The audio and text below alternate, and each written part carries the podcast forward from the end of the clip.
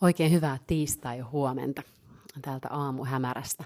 Tuntuu, että tämä on melkein yhtä hämärää kyllä koko päivän, kun töihin lähtee ja töistä, töistä palaa, mutta tämä on tätä aikaa vuodesta kohta onneksi joulu, joulu jo ovella. Mutta toivottavasti olet saanut kupposen kuumaa ja eiköhän lähetä vähän tämän viikon EU-asioiden kimppuun. Siellä on paljon isoja ja hyvin fundamentaalisia asioita. Tämä on pistänyt varmasti montaa meistä vihaksi tämä Unkarin ämpyyly Ukrainan tukemisessa ja Orbanin suoraan Putinin pussiin pelaaminen. Tässähän ei siis ole kyse siitä, etteikö loput jäsenmaista vois, voisi tukea Ukrainaa bilateraalisti tai vaikka yhdessä, ja nimenomaan tämän rauhanrahaston kauttahan sitä tehdään ohi, ohi EU-budjetin tällä hetkellä. Mutta tässä niin kuin, koko pointti on se, että EU ei nyt näyttäydy yhtenäisenä.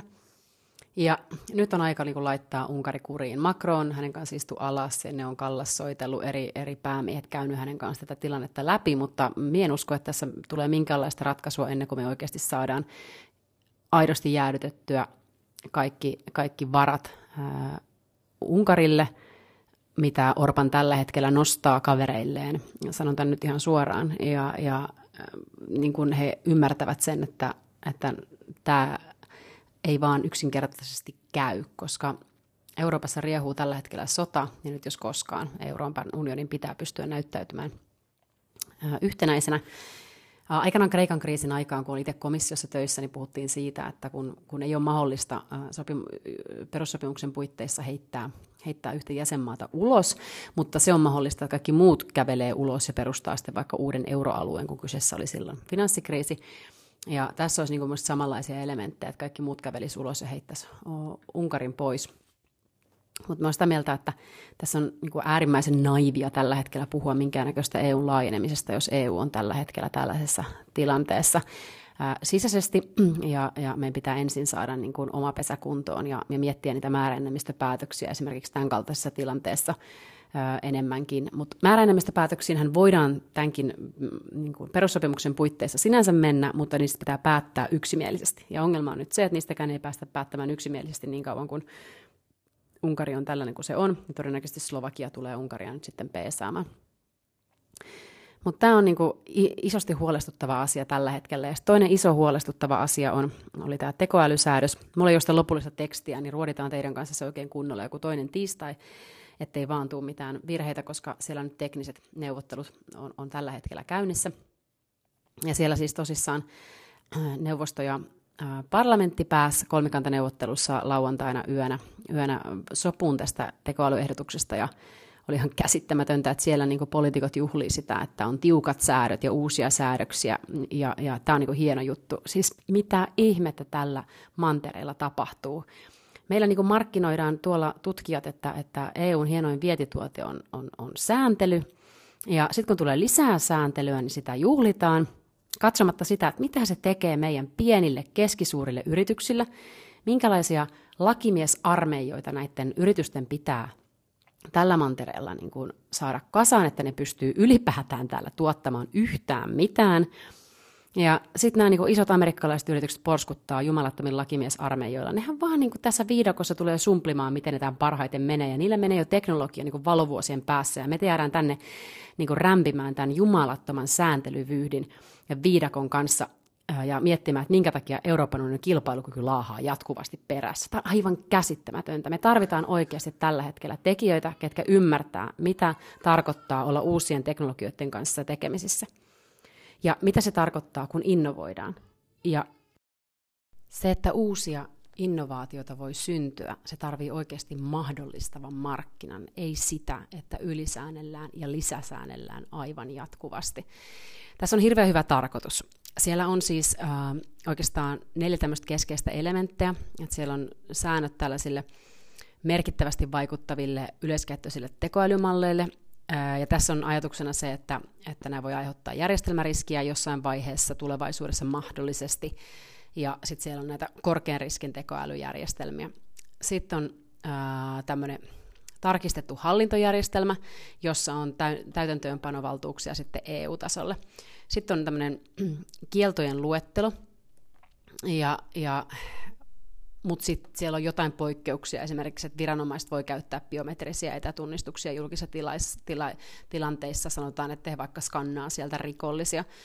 Sitten on perusoikeuksien suojaamista, ää, tämmöisten riskialttiiden tekoälyjärjestelmien käyttöönottamisessa pitää tehdä tämmöinen vaikutusarviointi ennen kuin se voidaan ottaa käyttöön.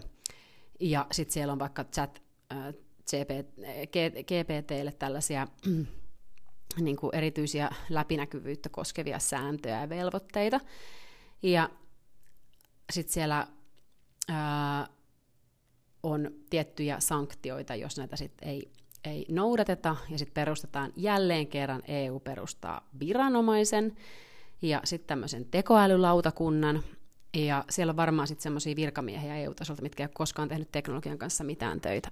Oon todella skeptinen, mutta mua häiritsee tässä se, että, että me todella toivon, että tässä on niin mietitty tasan tarkkaa eurooppalaisten, eurooppalaisten startuppien kannalta tämä, että ne pystyy oikeasti tätä toteuttamaan, koska millekään isoille yrityksille tämä ei ole mikään muu ongelma kuin se, että ne poistuu Euroopan markkinoilta ja fine, tämä on se selvästi, mitä eurooppalaiset lainsäätäjät haluaa, mutta ei tämä ainakaan auta eurooppalaisia yrityksiä. Ja ennen, ennen kaikkea myös se, että meidän digitaalisia, ää, digitaalista markkinaa ja palveluita tota, niin, niin koskevat säännökset on tällä hetkellä vasta to, toimeenpanovaiheessa, ja sitten lisää pukkaa vaan päälle. Tässä pitäisi oikeasti saada iso ymmärrys myös ihmisille, ketkä äänestää vaaleissa, ketkä on, niin kuin, lähtee näihin hommiin, että ymmärtää, mitä se tarkoittaa, kun tällaista sääntelyä jatkuvasti tehdään lisää. Meidän sano, etteikö sääntelyä tarvittaisi ollenkaan, mutta sitä pitäisi katsoa nimenomaan eurooppalaisten pienten yritysten kannalta ja suurempien yritysten kannalta, varsinkin jos niitä suurempia yrityksiä edes halutaan tälle mantereelle. No sitten muita isoja juttuja oli tältä viikolta, että Belgia aloittaa siis puheenjohtajakautensa tuossa vuodenvaihteessa ja siellä ää, Belgian pääministeri sitten kertoo nämä niiden, heidän tavoitteet. Tähän on haastava kausi, koska siinä tulee olemaan vaalit kesäkuussa, ja tämä on tämmöinen siirtymäkausi, komissio alkaa himmailemaan, mutta sitten siellä runtataan läpi viimeisiä lainsäädäntöjä, ja suuri halu on saada, ennen kuin MEPit lähtee sitten vaalilaitumille, niin kyllä näitä maaliin.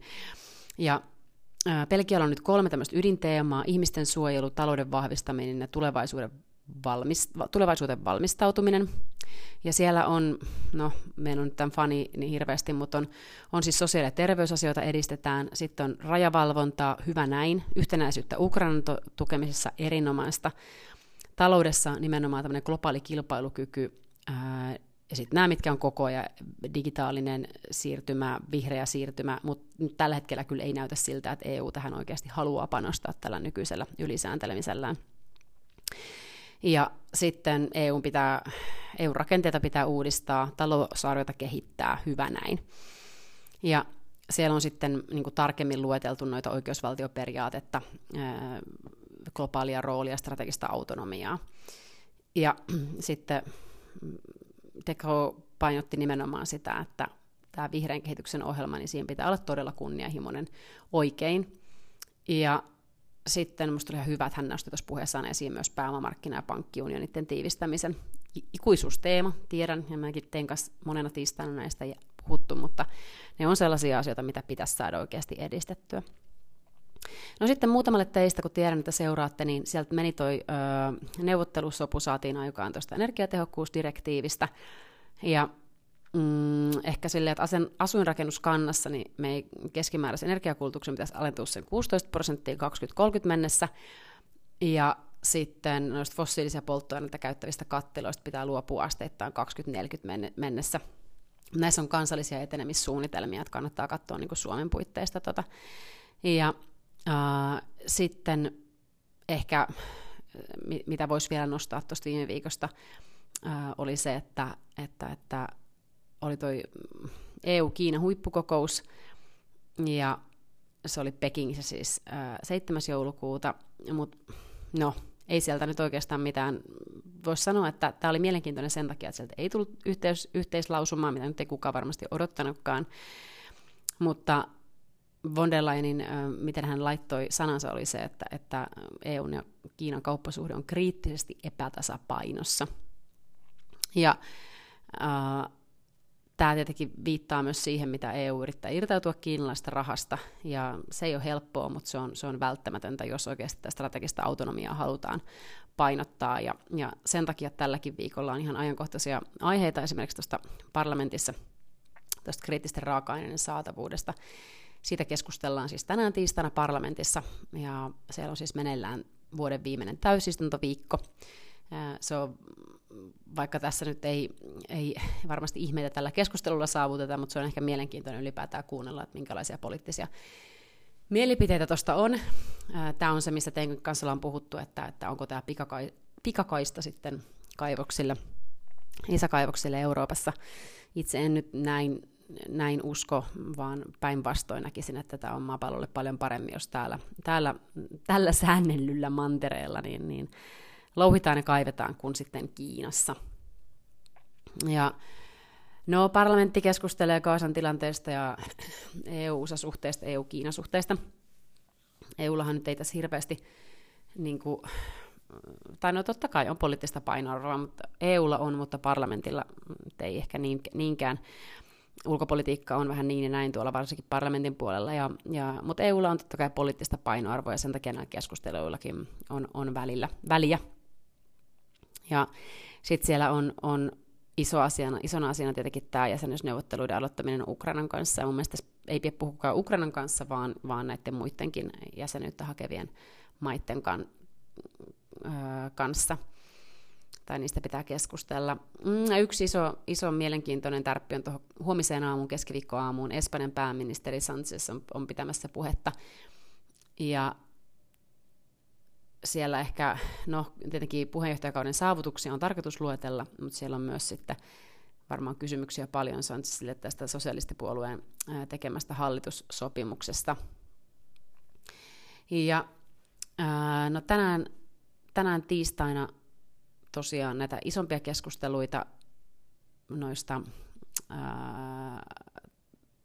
edellä mainitsemista kaikista Kiina, Yhdysvallat, Palestiina-asioista, mutta sitten tietenkin on komissiopäivä ja sieltä tulee sitten jotain ulos komissiolta. Nyt on vähän, ehkä, ehkä katsotaan mitä sieltä tulee, mutta Venäjän keskuspankin jäädettyistä varoista, miten niitä pystyisi hyödyntämään mahdollisesti Ukrainan tukemiseen. Suomihan on tätä tosi aktiivisesti pitänyt myös esillä. Sitten siellä on tämmöinen niin sanottu demokratian puolustamispaketti, siellä tulee lainsäädäntöä, jolla on tarkoitus vahvistaa yhdenmukaisia vaatimuksia sisämarkkinoille kolmansien maiden puolesta suorittavien edunvalvontatoimien avoimuudelle. On pahat taas sellaista jargonia, mitä komissiolta tulee, mutta, mutta katsotaan nyt, että miten tämä meidän demokratiaa sitten puolustaa. Ja sitten siellä on kestävää, kestäviä vaaliprosesseja, tässä totta kai tähdätään nyt 24 EU-vaaleihin, ja tämä on aina vähän haastavaa, kun EU haluaa ottaa, EU haluaa ottaa roolia EU-vaaleissa, mutta kun se on, kan, ne on kansallisia ne vaalit, ää, et se pitää aina, aina tässä muistaa. Ja sitten komissio haluaa sitten edistää kansalaisyhteiskunnan organisaatioiden tehokkaampaa osallistumista julkisessa päätöksenteossa ja sitten tämmöisiä rajat ylittäviä ratkaisuja demokratian tukemiseksi. No, katsotaan mitä sieltä nyt sitten tulo, tulee. Ja YK-ilmastokokouksessa tietenkin kriittinen päivä. Ja siellä on tarkoitus istua niin kauan, kun sopimus saavutetaan. Katsotaan, milloin fossiilista päästään kokonaan eroon. No, sitten keskiviikkona Lusian päivänä siellä on tosiaan toi Sanchez heti aamusta. Ja sitten siellä keskustellaan myös tuosta tai aiheena on, on tuo Euroopan puolustusinvestointiohjelma. Sehän on nyt erittäin, erittäin kriittinen, tär, tär, tärkeä tällä hetkellä. Tuohan meni korkea edustaja mm, Borrell lupaamaan sen miljoona ammusta Ukrainalle ja siitä 300 000 taitaa olla kasassa ja, ja kiire on. Talvi tulee ja näyttää siltä, että, että, että Venäjä on pistänyt vähän kovemman vaihteen päälle. Euroopan, eurooppalainen puolustusteollisuus pahtaa punaisena, mutta vieläkin enemmän rahoitusta tarvitaan ja ennen kaikkea ammuksia sitten Ukrainaan. Öö, ei ennemmin eikä myöhemmin, vaan juuri nyt. Ja, ja tässä tällä hetkelläkin voidaan olla jo liian myöhässä, mutta, mutta sanotaan näin, että varmasti jokainen meistä ymmärtää sen, kuinka kipeästi Yhdysvaltojen tilanne iskee Ukrainaan. Ja se, että, että tukilupauksista huolimatta, niin sinne ei ole, sinne ei ole saatu niin paljon niin paljon uh, ammuksia, kovaa aseistusta, kun, kun siellä tällä hetkellä tarvittaisiin. Ja nyt yksi tärkeimmistä asioista Euroopalle on se, että tuki eikä into tukea saa hiipua. Me pitää, me pitää ymmärtää myös se, että jos me ei tällä hetkellä tueta Ukrainaa viimeiseen asti, niin miten valtava humanitaarinen kriisi se on. Meillä on tällä hetkellä käsissä, käsissämme niin kuin aivan järkyttävä humanitaarinen kriisi tällä hetkellä Gaasassa, ja ää, kukaan meistä varmasti ei ole antisemitisti, jos sanoo, että, että Gaasan siviiliväestö on tällä hetkellä, täytyy olla se prioriteetti, että sieltä pelastetaan ihmiset. Nämä ihmiset on siellä oikeasti Espoon kokoisella alueella, niille paikkaa, mihin mennä. Se on kansanmurha. Ja, ja meidän kansainvälisen yhteisön pitää pystyä suojelemaan näitä ihmisiä. Hamas on täysterroristijärjestö, se on ihan selvää meille kaikille. Mutta se, että, että siviileitä tapetaan tätä tahtia, niin, niin se ei yksinkertaisesti kansainväliselle yhteisö, kansainvälinen yhteisö ei voi tästä pestä käsiään. Meidän on saatava sinne tulitauko. Se, että mitä Venäjä tekee tällä hetkellä Ukrainassa, niin, niin meidän pitää pystyä näkemään tässä se, että totta kai sivilien suojelu, se, että Ukraina saa välittömästi, sinne, tai sinne saadaan välittömästi rauha Ukrainan ehdoilla, mutta myös ymmärtää se, että jos, jos ja kun tämä jatkuu näköjään tällä hetkellä, niin minkälainen humanitaarinen kriisi se myös, se myös on. Ja nämä on sellaisia kysymyksiä, mitä, mitä meidän Euro- Euroopassa niin ei voida jäädä katselemaan jotain, jotain Orbanin kaltaista ää, poliitikkoa, pienestä jäsenmaasta, joka ämpyilee vastaan siinä, että Eurooppa ei tässä yhtenäinen ole. Ihan positiivista oli tämä europarametri myös tällä viikolla, että 72 prosenttia kaikista EU-kansalaisista ja, kansalaisista ja 80 prosenttia suomalaisista kokee hyötyneensä EU-jäsenyydestä, mitä suurimmassa määrin ihan oikein. Se, että, että naurettavasti puhutaan aina näistä tulonsiirroista, nettomaksajista, nettosaajista, niin se on niin, niin kuin pieniä pähkinöitä sen rinnalla, mitä mitä merkitsee olla eurooppalaisella sisämarkkinalla tai tehdä, tehdä oikeasti ää, niin kuin kansainvälisessä yhteisössä niin kuin yhteistyötä ennemminkin kaikkien näiden 27 jäsenmaan kanssa. Luen tähän nyt myös sen Unkarin mukaan, kun sitten tehdä sitä pienenä maana yksinään. Ja, ja kiistämättä Suomi tästä, Suomi tästä kyllä hyötyy. Ja toki tuo luku voisi olla vähän kovempi sitten noista, että kuinka kiinnostuneita ihmiset on ensi vaaleista niistä kannattaa olla kiinnostunut, koska Euroopan unioni oikeasti säätelee niin merkittävästi meidän, meidän niin kuin käytännössä ää, sanotaan yli 80 prosenttia, mutta sanotaan nyt suoraan, että valtavaa osaa meidän sekä arkipäivästä että, että yritysten tulevaisuudesta, kuluttajien tulevaisuudesta. Ja se, että me tarvitaan oikeasti ihmisiä, ketkä myös ymmärtää sitä, sitä sisältöä, mitä suurimmassa määrin siellä Euroopan parlamentissa ja saa semmoisia vaikuttavia paikkoja, että, että pääsee näihin, näihin lainsäädäntöihin sitä kautta vaikuttamaan. Sen lisäksi, että Suomi tietenkin vaikuttaa ja siksi niistä vaaleista kannattaa olla kiinnostunut. Ja sitten totta kai se, että minkälaisen komissaarin paikan Suomi saa, niin sillä on, sillä on laajasti merkitystä taas tulevaan viisivuotiskauteen, vaikka vaikka totta kai komissaarit omaa sitten portfoliota edustavatkin, eivätkä omaa kotimaataan, mutta jokainen, jokainen meistä tulee, tulee jostain ja ymmärtää sitten sitä maata varmasti parhaiten. Yksi tärkeä tältä viikolta tähän Euroopan unionin nimityskuvioihin ja ruletteihin, niin Espanjan valtiovarainministeri Nadia Calvino sai siis tämän paikan Euroopan investointipankin uutena pääjohtajana, Tämähän oli todella, todella mielenkiintoinen kisa siitä, että virka siis tanskalaiskomissaari Margaret Vestager, ja hän on ollut siis koko syksyn virkavapaalla, ja siellä on ollut kabinetti täysin tyhjäkäynnillä. Ja nyt sitten Vestager ilmoittikin, että hän palaa virkaansa, ja katsotaan nyt sitten, että sieltä, mm, tota niin, niin, mitä, mitä Tanska tekee. Ymmärsin, että sieltä entinen pääministeri on kyllä halukas lähtemään komissaarikisaan mukaan, ja, ja nyt sitten ilmeisesti Vestager kuitenkin näyttääkin vähän vihreää valoa myös sillä, että voisi haluta, haluta jatkaa. Todennäköisesti hänen puolueensa ei kuitenkaan tätä paikkaa saa, mutta nähtäväksi jää. Mutta Espanja sai tuossa niin hyvän paikan, että, että tuskin on sitten politiikkoina skaboissa välttämättä mukana näissä muissa nimitys, nimityskuvioissa EU-ssa, ja toki Sanchez on tällä hetkellä haastavassa tilanteessa tämän hallituksen, hallituksen äh, kanssa, eli katsotaan nyt sitten, että miten nämä lähtee pikkuhiljaa tästä jakautumaan. Siellä kovaa, kovaa loppaustyötä taustalla tehdään eri jäsenmaista, että minkä tyyppisiä paikkoja jäsenmaat sitten mahdollisesti tulevalla kaudella saavat, kunhan tuo Euroopan parlamentin tulos on kesäkuussa sitten selvillä. Eli se määrittelee sitten sitä, että minkälaista paikkajakoa ja minkälaisia huippupestejä mikäkin poliittinen puolue saa. Ja sen jälkeen sitten aletaan katsomaan niitä salkkuja ja maita ja, ja ihmisten kompetenssia niihin vähän tarkemmin. Mutta tällaisilla ajatuksilla Ukraina ja tekoäly äh, ehkä itsellään tässä päällimmäisenä juuri nyt ja suuri ärsytys suorastaan sitä, sitä kohtaan, että Euroopasta on tulossa vähän yhä vahvemmin museo ja, ja innovaatiot karkaavat muualle ja sen, sen lisäksi sitten ei saada tätä yhtenäisyyttä tällä hetkellä tämän Ukrainan tukemiseksi, mitä kipeästi, kipeästi maa ja koko mantere tarvitsee. Mutta ei muuta kuin kohti uutta viikkoa. Meillä onkin paljon äänestyksiä eduskunnassa tällä viikolla ja totta kai siellä valiokunnat vielä pyörivät normaalisti ja ennen kuin sitten Eurooppakin jää pikkuhiljaa joulutauolle. Ensi viikolla siis vielä otetaan tämän syksyn viimeinen podcast ja pistäkäähän siihen toiveaiheita tulemaan. Sen jälkeen sitten palaillaan taas EUn viikkoon ensi vuoden puolella, mutta ensi tiistaina vielä nähdään. Ei muuta kuin oikein mukavaa viikkoa ja moikka moi!